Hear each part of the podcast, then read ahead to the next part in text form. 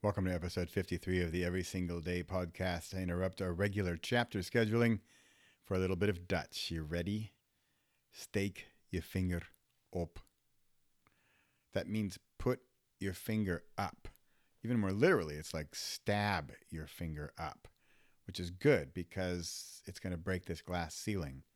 You'll hear about that in a minute. I know, but if you if you don't read Dutch, it's odd title, get it. So I'm posting this little bit of audio, which is a draft of my talk I'm giving this week called "The Power of Asking and the Fear Behind Why We Don't Do It." To I'm I'm posting it for one of those times when we silently ask a question, which means we aren't asking it at all, and it was answered.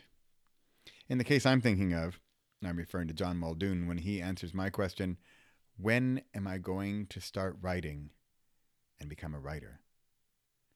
He set up a daily writing habit for an experimental 30 days, a challenge I accepted and continue to this day. In fact, I'm on day 2352. You can count that in years if you divide by 300 and something or other. So every single day began on November 1st, 2012 as a 30 day experiment to get me back into the writing habit.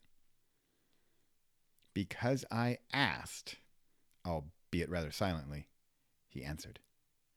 What are you holding back from asking? This is episode 53 of the Repossible podcast with a draft of my speech from this week related to asking and being answered. See you next week. Take nine. Ask. I'm going to read this one. I'm opening scene. I'm standing there and I'm going to slowly raise my finger in the air and say nothing. When it's quiet and I have their full attention, I begin.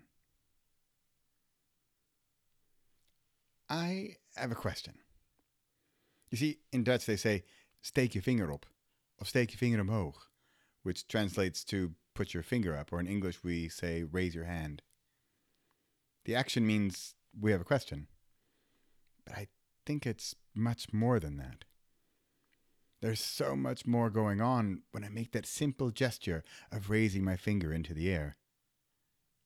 What that finger is doing is breaking through an invisible glass ceiling or a glass wall between me and you.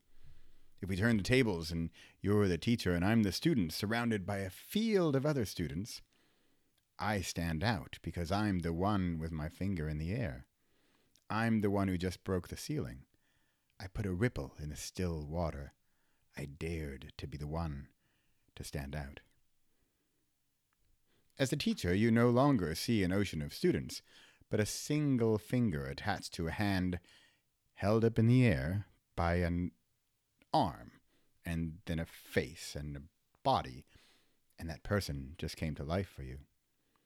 He was transformed from yet another lifeless blob among many to one who dared ask a question. Now you might be thinking to yourself, gee, what question could be so powerful? But we don't even need to go there. The question itself is icing on the cake. It's the dessert. It's the bonus prize.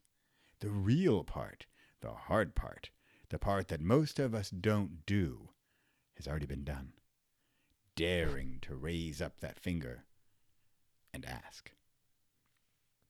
Depending on your personality, you might also be thinking of the Russian proverb that says, The tallest blade of grass is the first to be cut.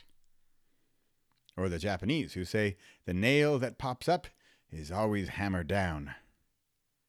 We know the Dutch can't leave tall things sticking out, so they say, Boven het maaiveld uitsteken, loosely translated as standing out above ground level. With all of that danger of standing out above the crowd, who dares raise her hand? What type of person asks questions? Why don't we just let someone else do it? Who wants to be that person who is noticed? I can think of two people off the top of my head.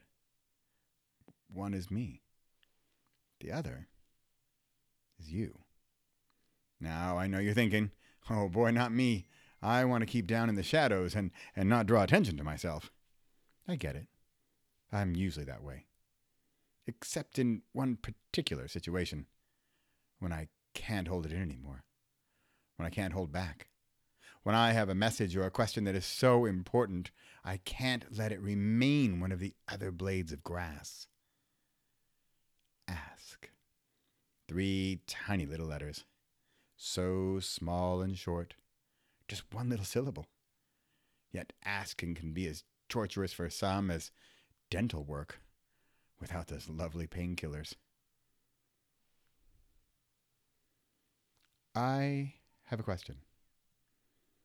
I also know you have a question. You might wonder how I know, but I know. You know. You have a question. You have a burning question you'd love to ask.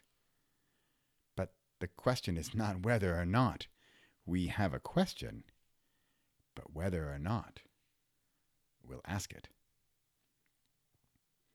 Do you need another guest speaker for your event? Is that seat taken? Could, could I get your opinion on a new idea I have? Will you marry me? Would you mind if I walked you home tonight? What if those questions were never asked? What if we were just too scared of the possible answers? I have a question. Do you?